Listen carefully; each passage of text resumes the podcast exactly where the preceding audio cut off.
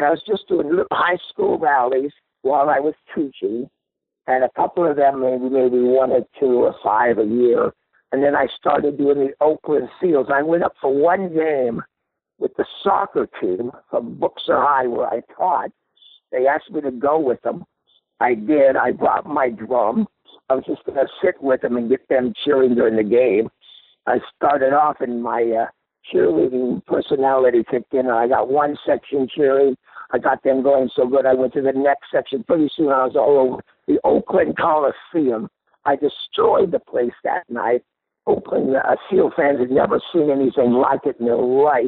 The players never saw anything like it in their life.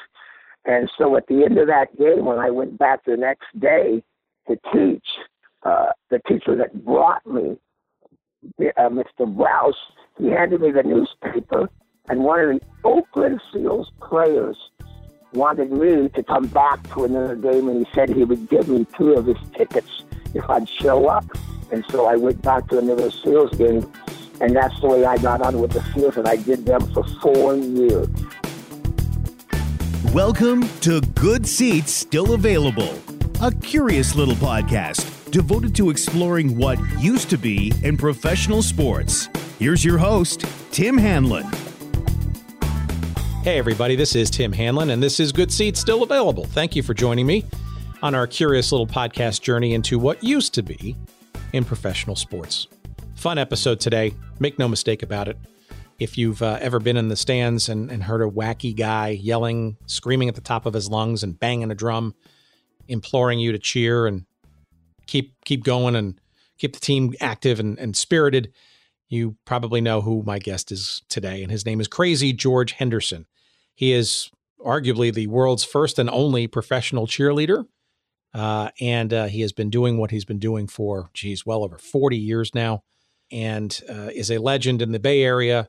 Uh, San Jose Earthquake fans will certainly know him.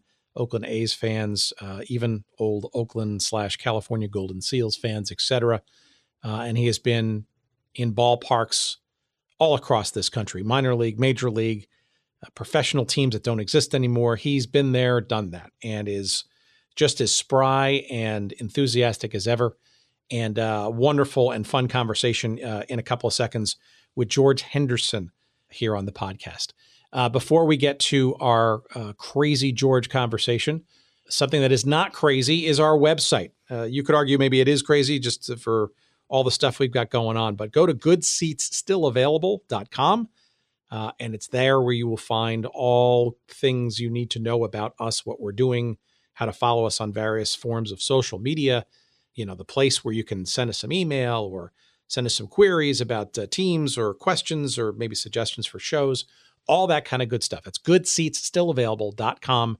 And again, that's where you'll find all of our, our fun stuff uh, to go further with us. And, and we do thank you for all of your commentary and your social tweets and, and uh, emails and all that kind of good stuff. Please keep it coming. And uh, we, we love uh, when we hear from our, our listeners. Okay, so uh, we waste no more time then in uh, segueing to our very fun and very spirited conversation with the one, the only crazy George Henderson here on the podcast.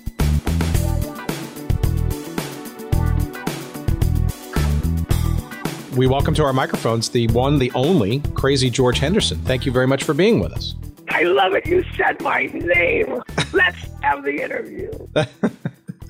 well, why wouldn't we, George? I mean, honestly. Um, as a you know, as a professional cheerleader and all, there are very few professional cheerleaders that uh, one that I've ever met in person, uh, and number two that uh, are worthy, I think, of uh, of a conversation in our little theme here at Good Seats Still Available about teams and leagues and things that uh, in in professional sports that don't exist anymore. But before we even get to all that fun stuff, um, and I know this is probably a little boring and pedantic for you, but how does one become a professional cheerleader? Well, it's a it's an easy story. I was I wasn't qualified for anything else. Yeah, I'll say that. Um, it started off about 50 years ago. A great friend of mine, Don Bogdan, asked me to go to a game with him and uh, he handed me a drum. He brought a drum to the game and a bugle. And a bugle takes talent to play.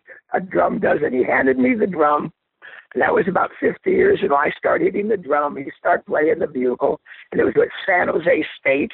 and I was a student there at the time, and so was he. And by the end of the game, I had like 200 people. Me and him had 200 people cheering, and I, we thought that was fun. That was the first game at San Jose State for football that season. So I went back, and he said, "Let's go next week." We were having fun, and we did. And I did the same thing. And then by then, I had like 500 people cheering. And by the third game, I had the whole student body cheering for us. And so from there, the cheerleaders asked, asked me out for being a cheerleader. And that was in 1968. Well, so let me get let me get and, this straight for our, for our listeners now. This this might be the first time we've ever had a guest who uh, didn't get into sports to uh, go out on dates, but literally got into cheerleading to get go out on dates. That's right. What uh, what what's what sport? I mean, so this was football. Uh, was this a so was Spartan Stadium relatively new then in '68? Uh, uh, uh, was no, football? no. Spartan Stadium was old. It's, it was a big time, old time, eighteen thousand seat stadium at San Jose State. By then, it was just San Jose State. It wasn't a uni- university even, and it became a university a couple of years later. And uh, I started cheering there, and the cheerleaders asked me and him to come out as a cheerleader for next year to try out. And I didn't want to do it. I was on the national championship judo team. And we were at the time the national champions. And the next year we were the national champions. And all uh, all six years I was on the judo team, we were the national champions for for NCAA. So I really didn't want to be a cheerleader.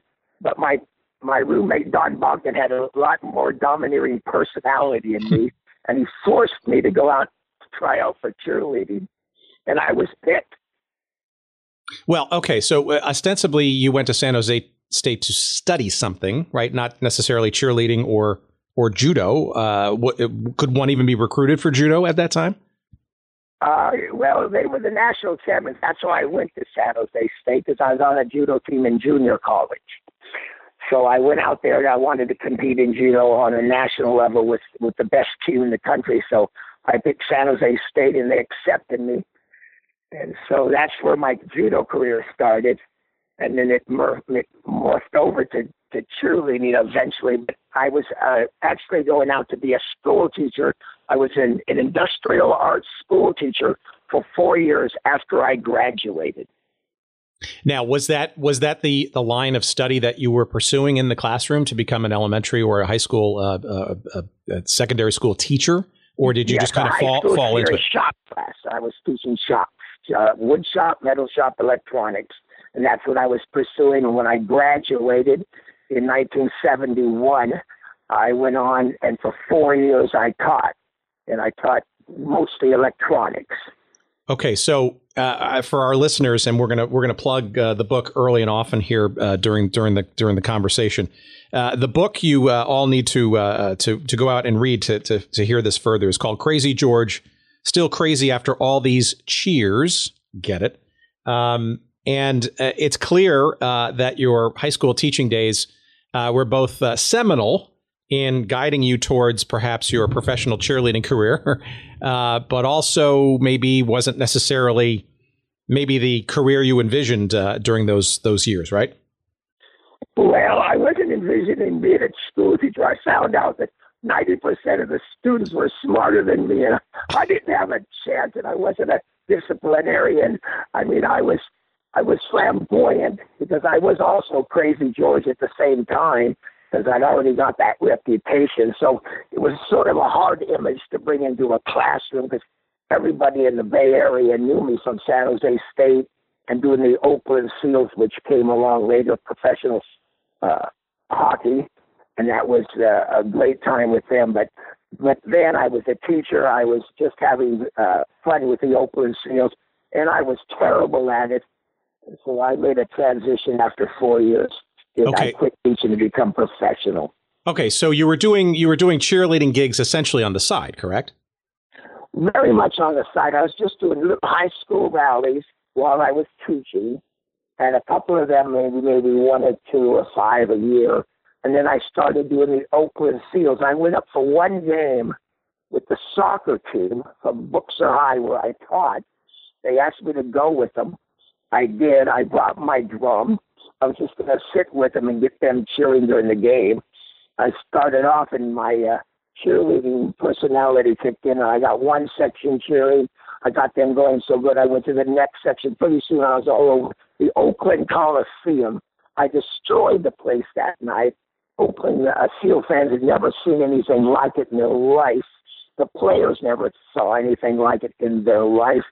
And so at the end of that game, when I went back the next day to teach, uh, the teacher that brought me, uh, Mr. Browse, he handed me the newspaper, and one of the Oakland Seals players wanted me to come back to another game, and he said he would give me two of his tickets if I'd show up.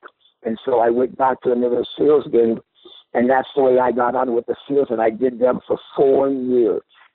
So we had, uh, as our very first guest, as a matter of fact, a, a number of weeks ago, uh, Mark Gretschmill, whose uh, film uh, you were part of, uh, the the uh, California Golden Seal story, and um, it, it's clear that that you were a, a, perhaps lasting, memorable part of that team, which for all intents and purposes were was largely forgotten shortly thereafter. Um, how did um, how did you even? I mean, did you ha- were you even a hockey fan? Did you ever seen pro hockey with the Seals? Uh, and how about the name? I mean, the name wasn't whether the California Golden Seals, Oakland Seals. Seems like it was always kind of in a, in disarray. Uh, yes, it was. It was the, the greatest team. They had a lot of heart, but hardly well, they had ability, but not as much ability as the other teams. Well, we had an interesting fan base, and the four years I was with them, we just almost changed the face of hockey fans. I mean, we became radical and the fans loved it, but it never translated into better attendance because they were always last place in the league. So and that really helps to have some wins. Sure, did it, but it did it translate into paying gigs? Did you get any money for your efforts? I, I would assume some little little chunk of change was coming your way before these these antics. No. Well, at the, at the end, the last two, about the last two years with the Seal, they started giving me thirty five dollars a game for expenses to come on up, and uh, and do the game. So that was about 40 miles from them. So it, it was to pay for my gas. And I sort of fudged on how much it was costing me to come up there. But they gladly paid me the $35 every game I made. But I was teaching at the time. So I couldn't I couldn't go into a lot of lot of games on weeknights because I had to teach the next day. But it was fun, and I did most of the weekend games. And but that triggered other teams seeing me in the league, and it started getting my, some notoriety. So that's that was helping a lot. All right. So what? So uh, before we get into uh, the the next stage of this evolution, uh, where are you getting the gumption, shall we say, to to even do this? Right. I mean, it's not. You're clearly not uh, in this for the money. Certainly at this point, right? Uh, and yeah. and you have a talent, right? And and you are being you are you're, you're memorable, uh, and it, ostensibly you're having, I'm guessing, a good time. But like, where do you get the courage to even sort of do this, uh, and and why? Well, the why of it is, actually it never it never took any courage. For some reason, my genes, my makeup, my personality fit in perfect for what would become the only professional cheerleader in the world, where uh, I actually travel to other teams and I get other multiple teams, their fans cheering this personality, I never have to practice what I do. I never thought about what I was going to do. All I realized is I was having more fun than anybody in the place. And eventually, as I became a professional they were paying me to have more fun than anybody in the place. So I was just loving the whole concept. And I was ultra shy when I was when I started off in high school. I never even had a date in high school. I never even talked to a girl in high school. I was so shy. Well, you mentioned that in your book. You have a whole chapter devoted to that sort of that part of your life. What what do you think kind of sort of made you get the courage to kind of go out and act crazy, quote unquote? Well, I realized I was a professional male model when I wasn't cheerleading. I love saying that. Of course, nobody's ever paid me to be a professional male model. It's been 50 years I've been waiting. uh, but the drum, the drum has been with you ever since, though, no? Yes, when uh, my, when my friend Don Bogdan came to that first game in 1967, he handed me that drum, and uh, I hate to say it, but that is the secret to my success. This drum uh, is everything to becoming a professional cheerleader. Well, okay, so so take me now to I guess uh, later in '75. You also uh, caught the attention of a fledgling North American Soccer League team, and, and as uh, our listeners know, I'm, I'm a huge sort of geek for the old NASL, and, and arguably that's partially the reason why uh, I'm doing these podcasts uh, is because of, of scratching that sort of itch. But the San Jose Earthquakes were quite the thing in 74, 75 in the Bay Area, and frankly were a model, if not the model franchise for the NASL at that time. Were was that your next step and, and towards professionalism, so to speak? You have to put that in words. Just you said it right. The 74 and the 75, the 76 earthquakes, those years was a renaissance for soccer. They changed the face of soccer more than anybody had ever come before. The fans, because of San Jose's images like the underdog to San Francisco and to Oakland, when the fans finally got their own identity with the earthquakes, it was so amazing. It was like Camelot. And the fans, this Dick Berg, the general manager, he had the philosophy he wanted the fans involved in the game. And he'd watched me years before when he was with Stanford. He saw me and he saw how I got the fans. I could out, I could out, you know, in Stanford games, I'd bring 3,000 San Jose State fans in and we'd out yell 50,000 Stanford fans. And I mean out yell them all through the game. And he saw that effect and he wanted that at the earthquake games.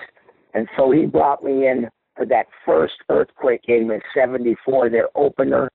And it set a standard for the league, the, the mayhem, the noise, the excitement, the love of the team. And it's still, it's still to this day, the fans still remember all the players from the earthquakes in 74.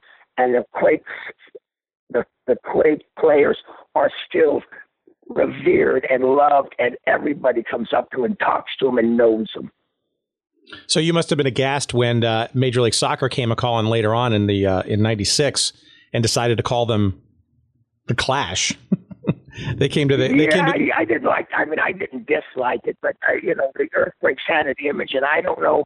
I don't get into the management end or the philosophies, uh, but but that name, the earthquakes and the fan loyalty, I, I, I don't know if they lost some of it or or what, but I thought it was a mistake. But I worked for the Clash and I had a great time with them, and it was fun, and they still had great enthusiasm, the fans for soccer. And but back in like '74, ninety percent of those people at that first game had never seen a soccer game, had mm-hmm. no idea what the rules were. Mm-hmm. They were there because of that momentum, Dick Berg got to, got them to think that they were part of the team. And to seal it off was when I was there leading the cheers, and I was getting them so involved in that game. That they just fell in love with, with the team, and from then on, you know, we couldn't be stopped. Were you uh, were you at the uh, were you part of the 1975 Soccer Bowl that year? Even though the Quakes weren't in it, there there was obviously the national championship game of the NASL. The first time they called it the Soccer Bowl in '75. Were, were you cheering at that game too on CBS TV? That was the one at San Jose. Yes, correct. Yes, yeah, I, I was there. They invited me to come in, and uh, it was just fabulous. Yes, I I had a, just the greatest time, and and I, and I don't know if you know the exact history, but up till that season when the earthquakes opened up, no team I think ever drew over eight thousand people a game mm-hmm. in all the years they had the league, and until that expansion year, and then the earthquakes opened up that game with sixteen or fifteen or sixteen thousand fans. They had to delay the game 45 minutes because the lines that were going out onto the street because they weren't expecting that many people to show up. They had to delay the game.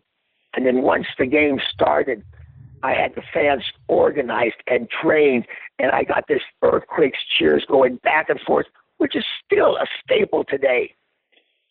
Absolutely, and, and and growing up in the metropolitan New York area as a Cosmos fan, I think, uh, and frankly, as a as a as a little baby uh, soccer fan, watching this sort of foreign sport on my television, um, I think that's the first time I actually saw you was during that 75 uh, soccer bowl game. Now, of course, have I gone onto YouTube and, and dug hard for that that that game? No, I should, uh, and I suspect it's out there. But we should probably look uh, after the fact for that for that uh, for that video. So, all right, let me ask you this then. So, so clearly you're you're gaining a, some reputation in the Bay Area, but it, it seems then you kind of also got uh, attracted to or by uh, folks outside the Bay Area in uh, for other teams in the league, but also other leagues themselves. No. Yes, it all started with the earthquakes, and almost everything I got after that, all the teams that hired me, came from me playing or cheering against them. And I started with the earthquakes, and all the other teams would come in, see the reaction, the fan reaction. But the big secret was that first opening day game. They brought in Lamar Hunt, that was actually the owner of the league. Mm-hmm. And of course, up till that time, nobody drew over 8,000 games. He came in, was invited in. I mean, he wanted to see the opening game for us. He watched it and he could not believe the reaction I got from this earthquake fan. And he went to Dick Berg. He was sitting by him. And finally, he asked Dick Berg. He couldn't believe what I was doing. He wanted to know if he would, if I could come to Dallas and do his Dallas Tornado team. And Dick Berg the next year was became their general manager, left the Earthquakes. And when he did that, I was invited in to do that game. I went over so well. It was so much excitement at the Dallas game that he'd never seen before from his fans that he asked Dick Berg if maybe I'd come in and do a Kansas City Chiefs game. he owned the Kansas City Chiefs, mm-hmm. and so I was invited into that that game. And that game, I came in as a preseason game. There was 60,000 people. It was a preseason game. They lost 45 to nothing. and at the end of the game, they had never saw their fans so loud. Lamar Hunt couldn't believe it. It came up that week after I'd left and offered me a full-time contract for the Kansas City Chiefs as he'd never seen their fans react like that before. Is that the moment that you recognized you could do this as a full time profession?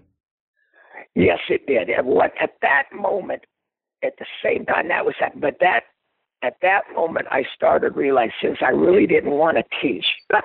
oh yeah. I didn't want to teach anymore. I was there four years. It's driving me nuts. But I still you, you could say it was driving you crazy. Yeah, yeah. So when when he hired me and offered me the contract, at the same time the BC Lions brought me in for one game the same season. That's uh, that's in the CFL, the Canadian Football League, right? The BC Lions. What? That's the Canadian Football League, right? The BC Lions. Yes, the BC mm-hmm. Lions, Canadian football in Vancouver. And I did one game from there at the start of the season.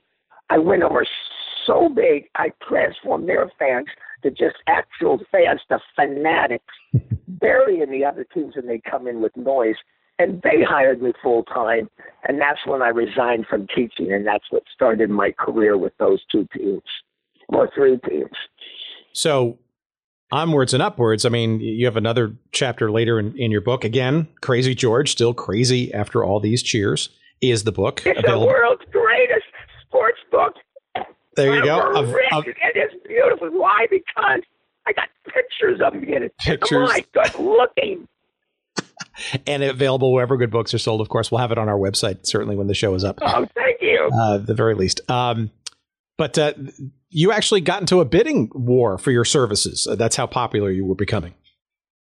Oh yeah, that that's where I was after the first year of quitting teaching. I was making a okay living. I was making as much or even more than I was made teaching. So I was making like ten or fifteen or twelve, fifteen thousand dollars a year back in 1975. Sure. But but that's not. I mean, that's en- enough to make a living. It was just more than I was making teaching, and I was busy and I was having fun. But but if you're talking about that bidding war, that was fun. That's what catapulted my my earnings. And and this is just a great story. If you want to hear it all, absolutely, go right ahead. Well, I was doing the Houston Oilers. I mean, I was doing the Kansas City Chiefs. And at the time, I didn't even have a contract with them. And and Houston came into town, and I was cheering against the Houston Oilers. And Bud Adams was watching the game. He's the owner of the Houston Oilers. And at the end of the game, he was so amazed. He thought we'd lost the game. He said, I thought we'd lost the game. There was so much cheering here, and we won. We beat you guys. And so he told me this when I cut up to to uh, Lamar Hunt's suite, and he was a guest. And he asked me, he asked me, I, he said, I want you to cheer for us. Well, at the time, I didn't want to. I really needed a full time contract, and they weren't giving it to me. Hmm. So, but I was in the middle of 50 Chiefs fans in Lamar Hunt's suite with five bedrooms, and it was gorgeous. Well, what can I say with 50 Chiefs fans listening to me? But I needed the job. Hmm. So he, Bud Adams said, George, I want you to work for us. And I love this story. And I said, Well, I can't do it. I work for the Chiefs. And he said, Well, son, he says, How much do you get paid? And I said, 500 a game plus expenses. He said, Well, son, I'll give you 600. Now, everybody's listening. I wanted to say yes at 500 because I needed a job because I didn't have a full time contract. I didn't know if they were going to use me next game. So Bud Adams says, son, and I said no, but I wanted to say yes. So he goes, son, I'll give you 700. And then he says, son, I'll give you 800. I kept saying no. He gets up to $900.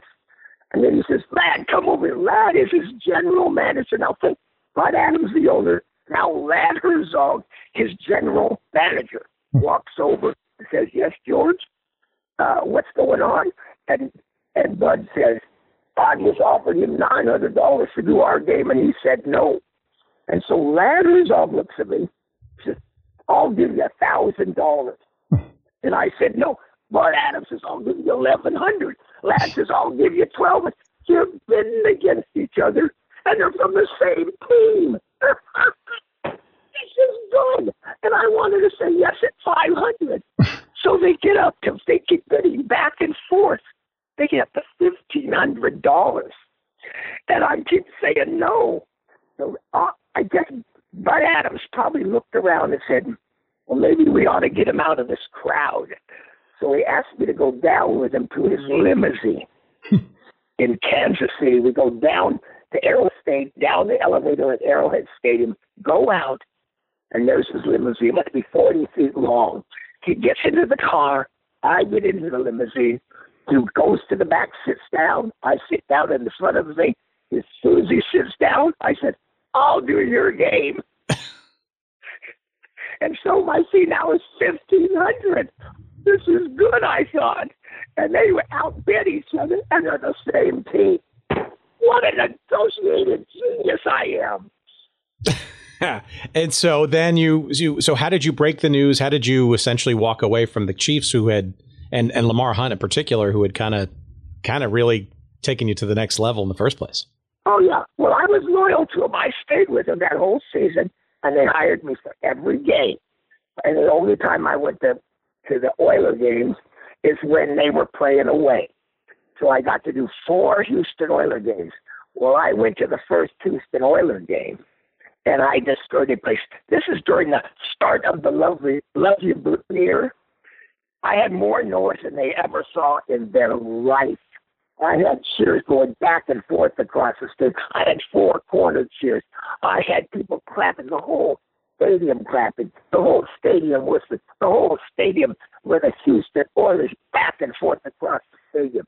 And once Bud Adams saw that, he was hooked, and he said, "I want you every game you can make here." But I stayed doing all the all the Minnesota, I mean the uh, Kansas City Chiefs games I could do until the end of the season. Was uh, was the Astrodome uh, because it's an enclosed structure? Was it was it even louder, or were you able to do any more unique or other uh, interesting things that you couldn't do in a more say open air kind of environment? Uh, not really. Uh, they, everybody thinks the dome helps, and it does somewhat. But you, to make the noise loud, you got to have loud noise you'd have to have the noise there first. And if you don't have that, yeah, the dome might add a little bit, a few dBs here and there. But but what I do and what I did back there, and I I tell you, I I look at all these TVs. I was watching everybody. Back then, football fans, professional football fans, weren't that loud. And so what I, what I did in Houston was so radical. Bud Adams loved it so much. I transformed the fans into fanatics again. That Bud Adams, at the end of that season, and since I didn't have a full time contract with the Kansas City Chiefs, he came back to me after the season. He wanted to hire me. And the Oilers and the Vikings, I mean, the Kansas City Chiefs already told me that season I was good. I was like frosting on the cake, and they didn't think they could afford me at 500 a game. So now the next season comes. Now they're looking at I'm now at a fifteen hundred dollar level. Well, I didn't even think they'd want to talk about it.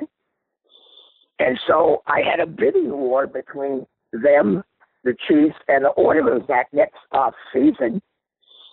And they both got up to fifteen hundred dollars again. And I went back with Kansas City because that was my team. So I stayed with Kansas City. They both offered the same amount, but because of loyalty, I'd been with the Chiefs for three years. I stayed with them. Sure, but at least you established a, a nice higher benchmark for your services. So, yeah, but I mean, and, that, but, and once that happened, it was great because then all the other teams I was working for, or I would be working for, you know, I, I can now say that my benchmark salary was fifteen hundred a day, which was a lot better than five hundred, and it made it so that I was actually making a pretty respectable living now. So, uh, so put it in context, right? So this, we're talking about sort of like you know the, the mid to late uh, seventies, uh, early eighties. Um, you know the the the uh, in person stadium experience, obviously uh, just a little different than say today's you know big jumbotron screens and stereo sound and you know assault on the senses, if you will. Um, can you give our listeners a, a, bit of a sense, especially those who may not have seen you in your um, you know in your ascendancy? Uh, what kind of things uh, you were doing and the atmosphere you were creating uh, in these stadia? Well, you know, this goes back to my book and uh, why I wrote the book. I started off writing the book because all the fans knew that I was like the only professional cheerleader in the world. I'd done something nobody had ever seen before. And they were really interested in how I became a professional cheerleader. And there was nobody else around in the United States that does it. And I don't think, I researched it pretty good, there's anybody in the world that's ever done this job. So that was the one main reason why I was going to write the book because it was an interesting profession since I'm the only one that does it. And then secondly, I invented the wave. So with those two premises, I started writing this book. And then we finally came up with the name, you know, Still Crazy after all these cheers. But that was why I started, and the only reasons I was going to write this book. But as I interviewed general managers and owners of teams and the different sports and, and started reviewing the articles about the noise factor, hmm. I started realizing there's a third track to this book, and that is the amount of fan participation and how I revolution and revolutionized and changed that perspective of the game and that's sort of why the book, why I really got more interested in that aspect because teams hired me because I created so much more noise and so much more energy at the game, and they realize it affects the game, but it also affects their attendance. It gets fans loyaler to the team themselves. They love team when they're participating and they think they're helping affect the game. They're part of the game. They're part of the team. They're that 12th man or 13th man in Canadian football or whatever number it is, 10th man for baseball. Fans started to realize they could impact maybe the outcome of the game on especially football and especially at the start because I took teams, most teams, their fans were maybe at 10 or 15 percent of their potential. They weren't screaming that much. And I brought those fans in from 10 to 15 percent, and I raised them up to 95 percent. And and that's why teams started seeing me and wanted me to come in because they wanted that effect. All right, let's. Uh, I, we'll we'll talk about the wave in a second, but but before we get off of this this particular topic, I, I'm I'm really curious as to as you get hired by all these other teams, whether they're paying you fifteen hundred bucks or, or or or simply just getting into other leagues and other teams and just expanding your roster of of, of clients served, shall we say? How do you get into uh, team and crowd environments, say where the team themselves is not performing very well on the field, or uh, you know it, it's maybe a struggle, like the team isn't really doing you any favors? And you kind of have to lift them on your shoulders. I mean, how do you how do you walk into an environment like that and turn it around, mm-hmm. as you said, from fans into fanatics? I got to think there were some times where, you know, it was kind of a lost cause or, or or a bit more of a challenge with certain teams and leagues and stadia than than others. Well, that's it. There wasn't because I was so radical, so different. And my, my philosophy, why I'm successful, because every fan, no matter what the team is like, wants to cheer for their team. Mm-hmm. They want to be part of the team.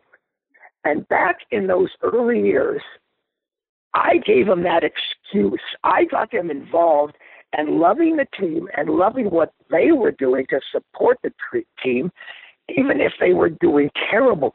Because the philosophy of fans back when I start off, I think their mental state was if when in college, when they went to college, they cheered for their team because the players loved the game and weren't getting paid. And so their part of it was to cheer for the players on the field, their university. They loved their university and the players weren't getting paid. When they went over to the pro sport in the same city, now you're looking at players down on the field and they're going, I don't have to cheer for them. These guys are at the top of their game, and they're getting paid big bucks to play. And when they're getting paid big bucks, I want them to win because I'm paying big bucks for the tickets. And so there was that lack of that college atmosphere for pros because you expect your pro guy to be the greatest because he's getting the big salary. And so that was the big gap and the white pro teams.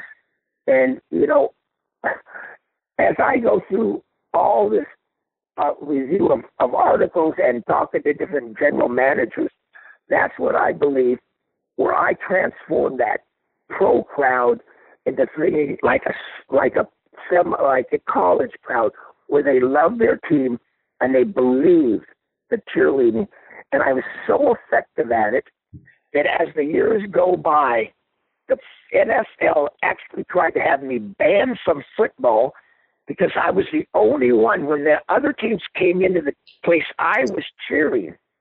They couldn't function. These guys, all these guys like the Pittsburgh Steelers came in. Chuck Noll couldn't couldn't get his quarterback Terry Bradshaw to call audibles because they couldn't hear the audibles. I buried them in noise and they never experienced that in any other stadiums. And that's why all the teams in the league finally voted on a crowd noise rule, and it was specifically written against me. How did you take to that? Was that a, was there a legal uh, action for that against? Uh, oh yeah, I was I was building up a whole legal action because it was going to be loss of income to me. I mean, they were trying, they were enforcing this rule it was a ridiculous rule. They were going to penalize the team five yards if the fans made too much noise. And they it, this was voted on in the rule book, and it's I don't know if it's still in the rule book, but luckily for them, they were at least not stupid enough to try to enforce it. But they came up to me many times during the game, the referees, and were threatening me with it. And the rule, you want me to read the rule to you? Sure. This is great.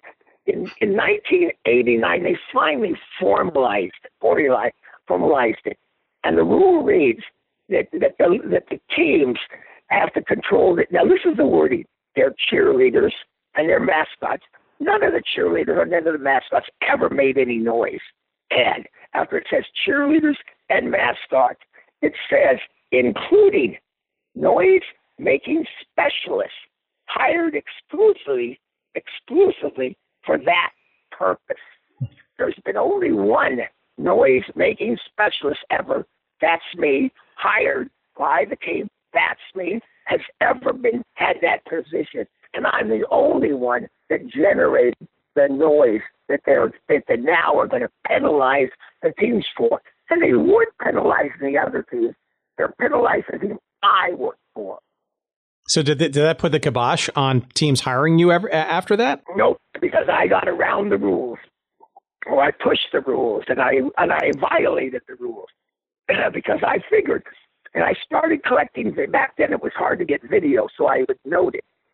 But they said that when the offensive huddle for the other team breaks, all cheerleading, all mascots, and all noise making specialists had to stop doing the cheer. For so when the other team breaks the huddle, I had to stop the defense cheer, and I had to stop the noise. What a joke! And they were going to penalize the team for it.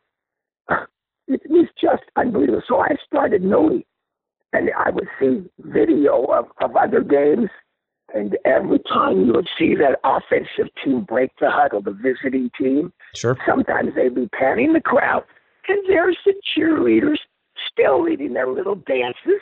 There's the mascot still doing his little flips. Everybody can keep going. But who do they come up to and talk to about the noise every time? Me. So I started collecting all this stuff and just vote, voting down, writing down these times I'd see it in a little notebook, so that if I ever had to go to court, I could say, look, there's 50 examples where the cheerleaders are still cheering after the huddle breaks. There's the mascot still mascotting, and you want to go after me and you want to penalize uh, my team because I'm still cheering. So that's what I did. But luckily, I'd say after about two years of that rule, they really stopped enforcing it. Thank goodness.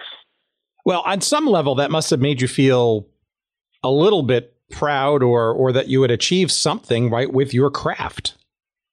Well, yeah, that's after I started writing the book and I started interviewing Mike Mike Mike Lynn of the Minnesota Vikings and why he hired me and how it how he had to go to the league and fight for me because they wanted to ban me and how uh, the Houston Oilers people when I was working for them had to go to the league and fight for me because the league was trying to stop me. So I had, but I unfortunately, it was one or two or three teams I was working for, and there's 16 or 18 or how many teams are in the league uh, that don't want me because they have to come in and play the Houston Oilers. And that's why over the years now, finally, I mean, it's been many years, now all the teams and most of the fans and most of the crowds. See, I took crowds from 10%, which the teams were used to, took them to 95%.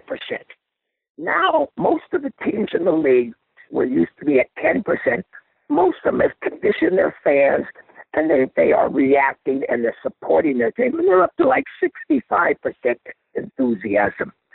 So that effect is now sort of universal. Now, if I went into a league or a team, if it's at 65%, and I take them to 95, what would I do? 30% better. But before, I took them from 10% to 95%. Well, that's a big difference, and that's why people hired me. They couldn't believe what I did. And now that teams are at 65%, for me to go in, one person, with just one um, unamplified voice hmm. and walk through the crowd and try to get noticed and try to scream out the cheers I want with that much background noise and screaming and yelling and the music blaring because most teams now do nonstop typed in music. They do nonstop whatever. I wouldn't stand out and I wouldn't get that noticed, I think, anymore. The book that uh, George is referring to is uh, is the autobiography. It's called Krazy George, Still Crazy After All These Cheers, uh, co written with uh, Patricia Timberg, I believe it is. That's my wife. Oh, there you That's go. That, that, even better. Um, and uh, you know, it's available wherever you know good books are sold. But it's also uh, you also could find it on KrazyGeorge.com, which is, believe it or not, Crazy's uh, website. And Crazy obviously is oh yeah, K, I have a with a website. K. You gotta go to my website. I have pictures on it. That's right. Krazy George with a K, George.com, krazygeorge.com. Um, and, and there's, there, there are chapters, uh, fascinating stories about uh, all these things that we talked about. But let's, uh, let's uh, kind of get to uh, something I'm sure uh, you've talked about ad nauseum, but in the context of, of, of this show and for our listeners, um, do you want to give us sort of the, the, the Cliff Notes version of how you created and then were ultimately crowned uh, the creator of the wave, right, which is arguably the most famous uh, cheer there is in uh, in American professional sports. I like you saying that. Yes, I did invent the wave. I don't claim to invent the wave. I invented it. Mm-hmm. I have it on video, and I have Joe Garagiola, the announcer for that when it was played at the when I started at the Oakland A's New York Yankee playoff game on October 15th, 1981. Mm-hmm. There's been never been a wave before that date. And the beginnings of that, though, uh, you kind of got a sense that something like this wave thing uh, could could kind of get started, or or perhaps get uh, some kindling prior to that, right? you mentioned in your uh, yes. yeah.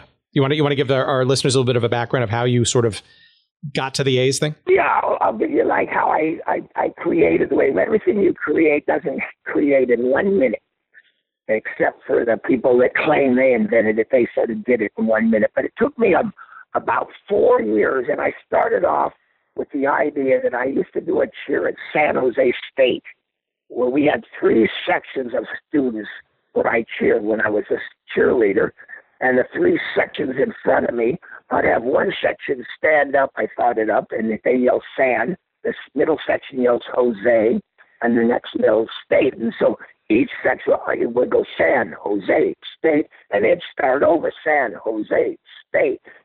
And it looked fabulous. But to the other side, the alumni side, which is the people that give money for the team. So at those football games, they loved watching the San Jose State keep going and watching all the students, a thousand in each section, stand up and scream. So from there, that was sort of like an idea I had. I created that, and they loved it. So I went, as I became professional, I went to Colorado to do the Colorado Rockies. And I was doing a Go Rockies Go. I thought, oh, I'll do a Go Rockies Go cheer, and I'd have one section said that they'll go and the other Rockies and the other go, like I did at San Jose State. And I did that a few times and they loved it. And across the stadium, everybody watched this go, Rockies, go, go, Rockies, go. And it was fun and people laughed and it got some more energy to the crowd. And then a section down wanted to get involved. So I said, okay, I want this is going to be go, Rockies, go, Rockies. So I did that go, Rockies, go, Rockies. And it was so complicated but I kept doing a little bit. Well, the next section wanted to do it. And all at once, I said, wait a second, stop. We're just going to yell go. I don't, it's too complicated to know if you're a go or the Rockies. I said, everybody stand up one section at a time, go, go, go. Well, it kept going and it went around the whole stadium. And the people were going nuts over it. And it was basically a way. It was just they were more sexual, but it was the wave. It was nuts. Everybody said, go, go, go, go, go. And the mm-hmm. fans loved it. It gave so much energy to the crowd. So I got that cheer down, which is basically waves. And in fact, everybody in Colorado, the Rocky games, are so mad at me because they say, George, we were doing it here way before you did it in Oakland. And I said, yeah, but you don't have it on, you don't have it on video and you don't have famous announcers telling you that that was a way. So I said, if you get it on video, you can prove I did it there. I'll give you credit for starting it. But I had that game. Then I get to California, where the Oakland A's are playing. Well, before that, the year before, I'm doing rallies, high school rallies, and there's bleachers. Well, in the old days, maybe even today, bleachers didn't have aisles solid seats when you pull out the bleachers sure. in a basketball court. And I do a rally, and I couldn't do go, you know, the name of the school, by sections, because there's no sections. So I thought, okay, I'll just print it, everybody. I'd stand in the center of the court and I'd point. Everybody stand up, sit down as I point, and I'd just go around 360 degrees. And I did it. It was the perfect wave. No aisles, no nothing. It was just the perfect wave around and around. And I loved it. So now I got that concept. Now I go to an Oakland A's New York Yankee playoff game in 1981. We'd already lost two games away. If we lose this game at home, we're eliminated. The place is going nuts. And I start thinking, I want to do this cheer here. And I said, all right. So I took three or four sections and I organized them. And I told them what I wanted. And I told them, and I knew once we started this, nobody down at the 50, halfway around the, the uh, Coliseum would know what I want. So I said, when we start this wave, I didn't even call it. I had no idea. I just said, what when we start this year? I didn't name it. Somebody else came up with the wave name. So I, I told them what I wanted. But the secret was, I said, when we start this, it'll go down and maybe get, I don't know where it'll go to, but it'll probably die because nobody knows what they're supposed to do except do three sections. I started it, and it went about a little, 10 sections down and died. And I had everybody in the section booing. I already told them, when it dies, you boo. And it was a great boo.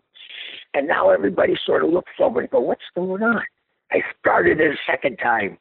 It went about a third or half away around and died again.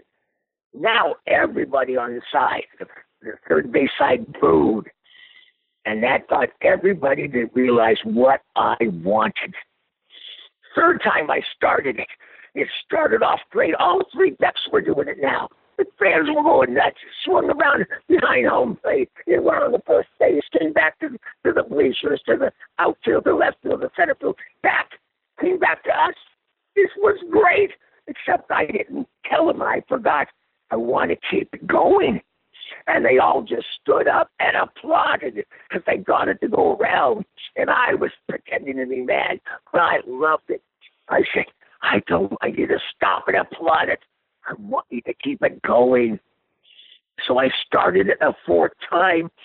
Now, everybody in the Coliseum was doing it. All three decks were doing it. It came around, and when it came by our section, they kept it going, and it was like a locomotive. It had power, it had energy, and it just flew by. And the fans with us, and it kept going and kept going. And Joe Garagiola, the announcer on national TV, was talking about it and screaming about it. And that was the day I claim and the the waves was born. That's that. Uh, that's just absolutely fascinating. So when when did you know you had lightning in a bottle? Like when you left the game? I mean, did you did you have any idea? Obviously, you hadn't seen the broadcast, so you had no idea of its uh, uh, impact in that. No, I had I had no idea about it because I mean, and what I realized over the years, and maybe not that game, but I realized when I do the wave, it adds energy to the game. The fans get involved and they get this energy going. And the cheers that I do before a game, a, a wave, and compared with the cheers I do after a wave, there's more energy left over from the wave that makes the fans cheer even more.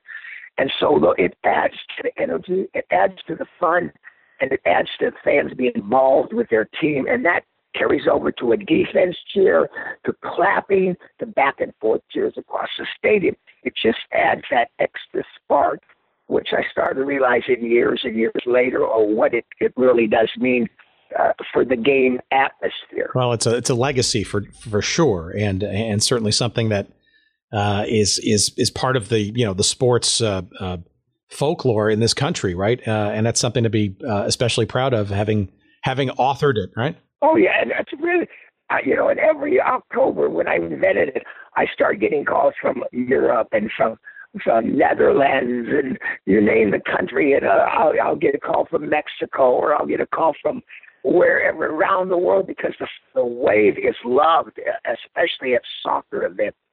For everybody in the world, you know, loves soccer. They play soccer, and everybody does it around the world. And so they they they have some time. They start researching it, and they finally find that I invented it. And a few years ago, the New York Times and ESPN, the magazine, both researched it, gave me credit for the wave because it was another person trying to claim it.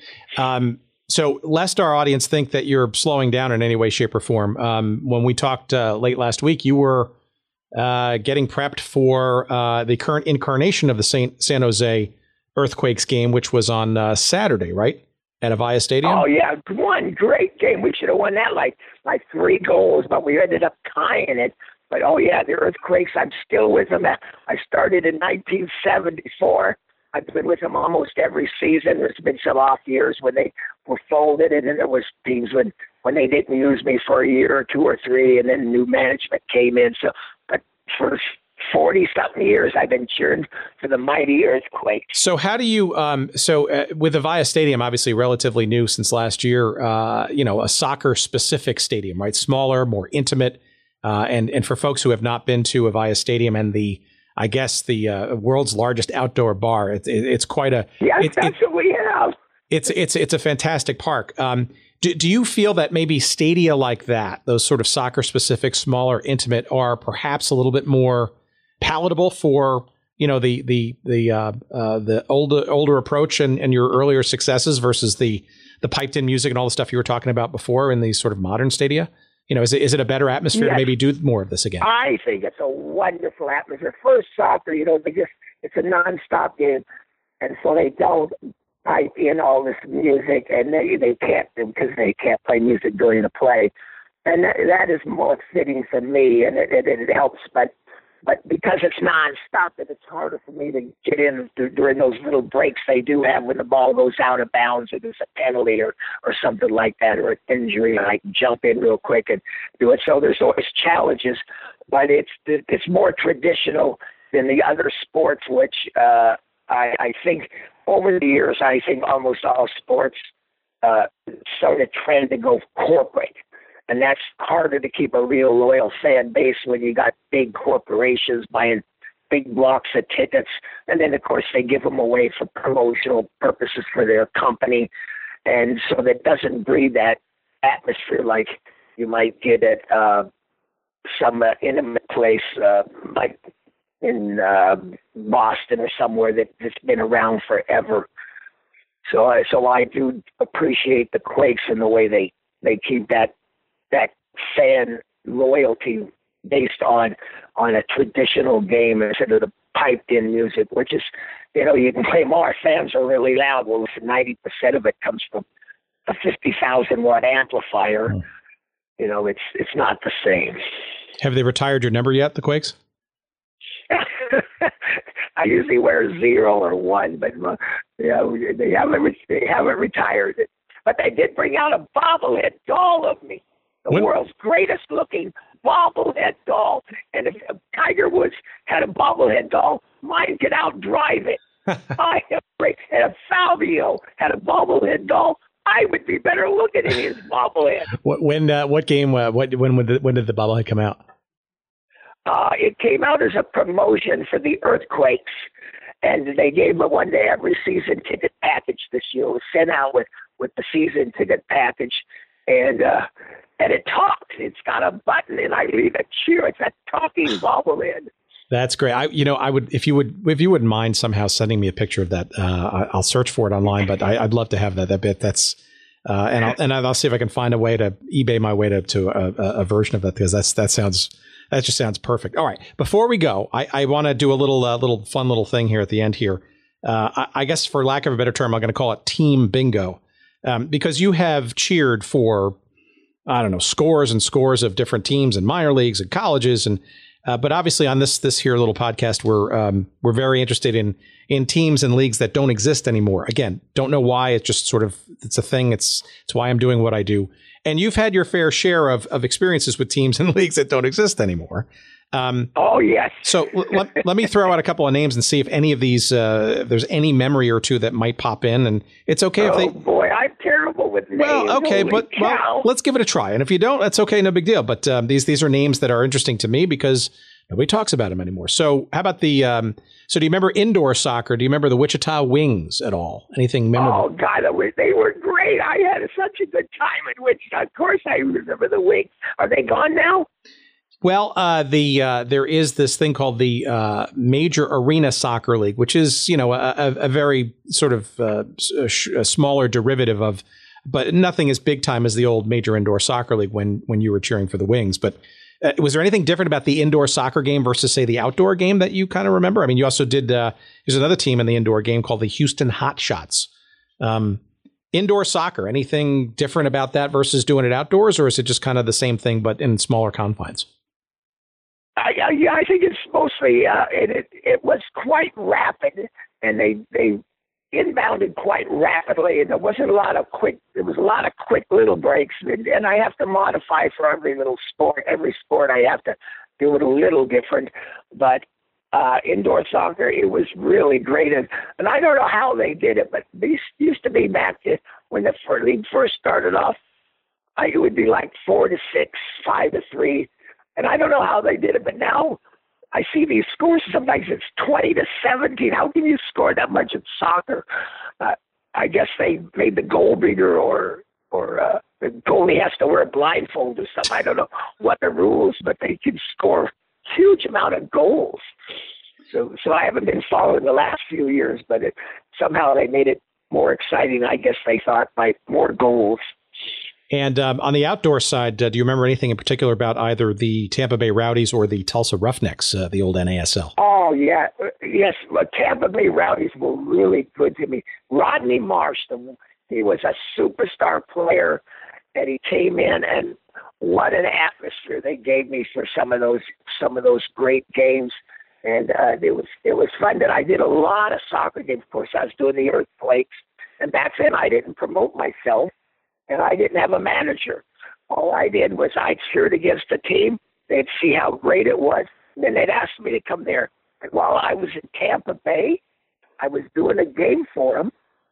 And a team from England, Bradford City, their general managers or I don't, there's some sort of counselor that run the team. Mm-hmm. They were all there visiting and they watched me at a Tampa Bay Rowdy game and they hired me to go to England and so I was going to cheer for Bradford City.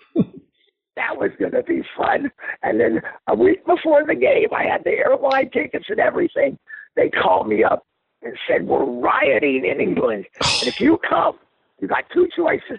You will be a king and they will love you forever if we win. If you if we lose, you're gonna be killed. so I canceled the game. wow.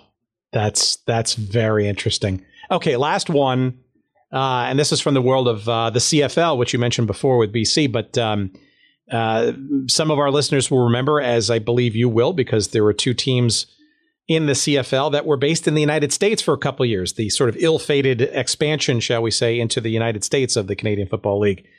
Uh, the Sacramento Gold Miners and the San Antonio Texans. Anything stand out from that? Yep, I, I I was with them both, and I was down in San Antonio at the Riverwalk. It was so great, and the owner was so good to me too. I mean, owners are great to me, and I I unfortunately can't remember the gentleman's name. Darn it! But you know, I remember I I just loved Canadian football, and I was with the Vancouver, uh, the BC Lions for like twenty, thirty years. That was probably the team I did more than anybody except the earthquake. And so I, I love Canadian football, and I did some of their Grey Cups. I've never done a, a Super Bowl with a team that I was with, so unfortunately, most teams hire me are usually desperate, and they they want fans to think they won the game when they walk out when they actually lost it. Well, there you go. If the, if anybody at the NFL is uh, is listening to this broadcast, uh, let's uh, let us uh, put the uh, the cherry on Krazy George's uh, Sunday uh, of a career by uh, trying to get him into uh, a Super Bowl, shall we? I, I, can't imagine why not even at least a, a Pro Bowl, right? Which desperately needs uh, some reinvention and some real fan, you know, uh, enthusiasm. I would think at the very least that would be a place where your your talents would be um, would be desired. But but you know, I, I, I think that would be that would be a worthwhile enterprise to get Krazy George into a Super Bowl. Uh, that's to me that would be the pièce de résistance and, and perhaps the the ultimate opportunity to to retire with grace and dignity and uh, a long legacy career of of cheerleading uh, throughout this country. All right, that, that's nice. Yes, yeah, I'd love that. Now, do we have time for one last little quick story? I'd absolutely go right ahead, George. Okay, you, one thing you never brought up and I became almost famous or or infamous is Dick Berg got me with the San Jose Earthquakes. I started doing entrances from the first game to to start the game off. I bring the game ball in, and I did it the first one with it. I came in in an ambulance, and they actually thought some player had dropped dead. And I did that, and I started doing entrances. and of course, as you do these entrances, you got to top them with bigger entrances. So at, at, a, at a few, I just want to tell you a couple of Please, my go right one ahead. entrances. One of my entrances, I decided to hang glide into a football game. And the week before, I'd hang glided into the soccer game. And I and I was being on a tow line. I was going to be towed across the field. I was going to go up about 20 feet. He goes to the end, stops. I land, and it would be a great entrance being on the hang glider. Well, the guy never got above about 18 miles an hour. Oh. I didn't have enough speed to lift off, and I ran the whole length of the field. So that was sort of a bummer. Sort of. So the next week, there's another game, football. And I'm doing San Jose State against Santa Clara. And I said, yes, I want to do the football. I want this hang glider entrance again. But we're going to do it right. So we practiced. I got it so I could go up about 20 feet, tows me around the whole field. I land. It was great. That was practice. Game comes. Now the guy's excited that's driving the vehicle that's lifting me off the ground. He's supposed to go 22 miles an hour. He's going across the field. I lift off. He's going 20, 22. I'm doing great. I'm up to like 15 feet. He gets to 24. I'm starting to go up more, and I can't get out of a climb. He goes to 26, and I'm going up and up, and I've got it all the way back to go down. I don't go down, and I going higher and higher. Now he gets to the end of the field. He's supposed to stop at the goal line. Does he stop? No. He drives under the goal post. And I'm on a tow line. What am I going to do? Now I'm up like 30 feet. I look down and I have no choice. I can't go over the goal post because I'm on this tow line. So I flare out and I drop down. I come out to the bottom and I clear out the bottom. And guess what? The opposing team is huddled there. And I smash into them. Blood everywhere. Mine, because they got pads on. And so that was one of my interests. I just had to t- talk about that because it was so fun. I lived through it. Oh, that's uh, I mean, and and ironic that you're talking about your entrances as we uh, as we wrap up uh, and end our our conversation here. But uh, one last question to, to end it then. Um, how much longer do you think you uh, you will continue to do what you do? It's uh, it's clearly a a, um, a physical endeavor, and um, you know uh, it's it's it's clearly something you're still passionate about.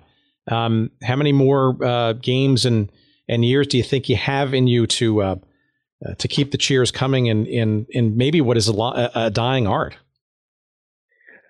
Well, I think I, I really believe that uh, I'd like to become almost like an ambassador to a couple of teams like San Jose State and the Earthquakes, but but I still get a great reaction uh, at the games, especially at the Earthquake game, because everybody knows me. Absolutely. Everybody knows what I want. The only limitation I have anymore is, is I really don't have the incredible lung power to be able to actually yell across the stadium. I used to be almost heard across the stadium. I could set the cheer up and I could do these long sentences, screaming and yell at what cheer I wanted them to do. Nowadays, I yell at the top of my lungs and it's loud for like three words in a row. then I'm running out of air. But I, I, since everybody knows what I want, I'm 73 right now. I would say I could go to 90. God bless. And. I have, as I said, I have more fun than anybody at the game. I love what I do, and the fans love it. And I'm successful because I act like a fan. And, and that's the way I started off. I never thought about what I do. All I do is react to the game like I want to react because I react like a fan wants to react. And that's why some games, you know, if we're if we're behind by 45 points, it's embarrassing for the team, the home team, to try to get cheers going for them. And it's also embarrassing to the home team if you're ahead by 45 points, and I don't cheer much if we get ahead by 45. I cheer the appropriate amount, the exact time it's needed, and that's why I've been successful. And that's and I've never been off color. I'm always say funny things, and the main success is my drum. My second main success is I'm funny, and I just have a great sense of humor. I like laughing. I like having fun, and it just translates into fans having fun. And a life lesson. That is that's a, an amazing uh, uh, uh f- uh, focus and an, uh, and an incredible uh, attitude towards life. Um, so, like I said earlier, I can't thank you enough. and for those who still haven't gotten the message, right? Krazy George has been our guest on the book you must read. It's it's a hoot. and he's only touched on some of the stories and some of the zaniness in his career. It's called Krazy George Still crazy with a K after all these cheers. Uh, you can find it on krazygeorge.com. Uh, you can obviously find that where good books are sold. You'll find it on our website, blah, blah, blah. Um, George, thank you so much. This has been a tremendous thrill for me and uh, a whole heck of a lot of fun. Uh, and uh, I look forward to hopefully staying in touch and, and God forbid, maybe actually seeing you in person, maybe at a Quakes game if I get myself out there for my day job uh, and the and the planets line up schedule wise. I'd love to see you uh, in oh, action. Oh, Tim, I would love that. I'd love to have you come out and say hi to me and watch me work, and uh, we'll sit there and we'll talk about soccer and the old times and and some of the old teams I did, like the Tampa Bay Rowdies, the Tulsa Roughnecks, Vancouver, you name it. I've been to a lot of soccer teams and. Uh, it would be fun to visit with you. I look forward to that. Thank you, George, very much, and uh, we'll talk again soon. Bye bye, Tim. Take care, George. Bye bye.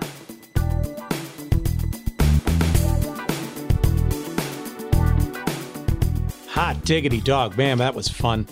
That was a great conversation, man. I I, I learned something in, in every one of these chats, uh, and I learned a bunch of things uh, today with George. And uh, fascinating story. There is is much more to his uh, his his life's journey uh, in his book, and we referenced it a couple of times. But again, uh, if you weren't paying attention, and by golly, you should have been. Krazy George, still crazy after all these cheers, is the name of the book, co written with his wife.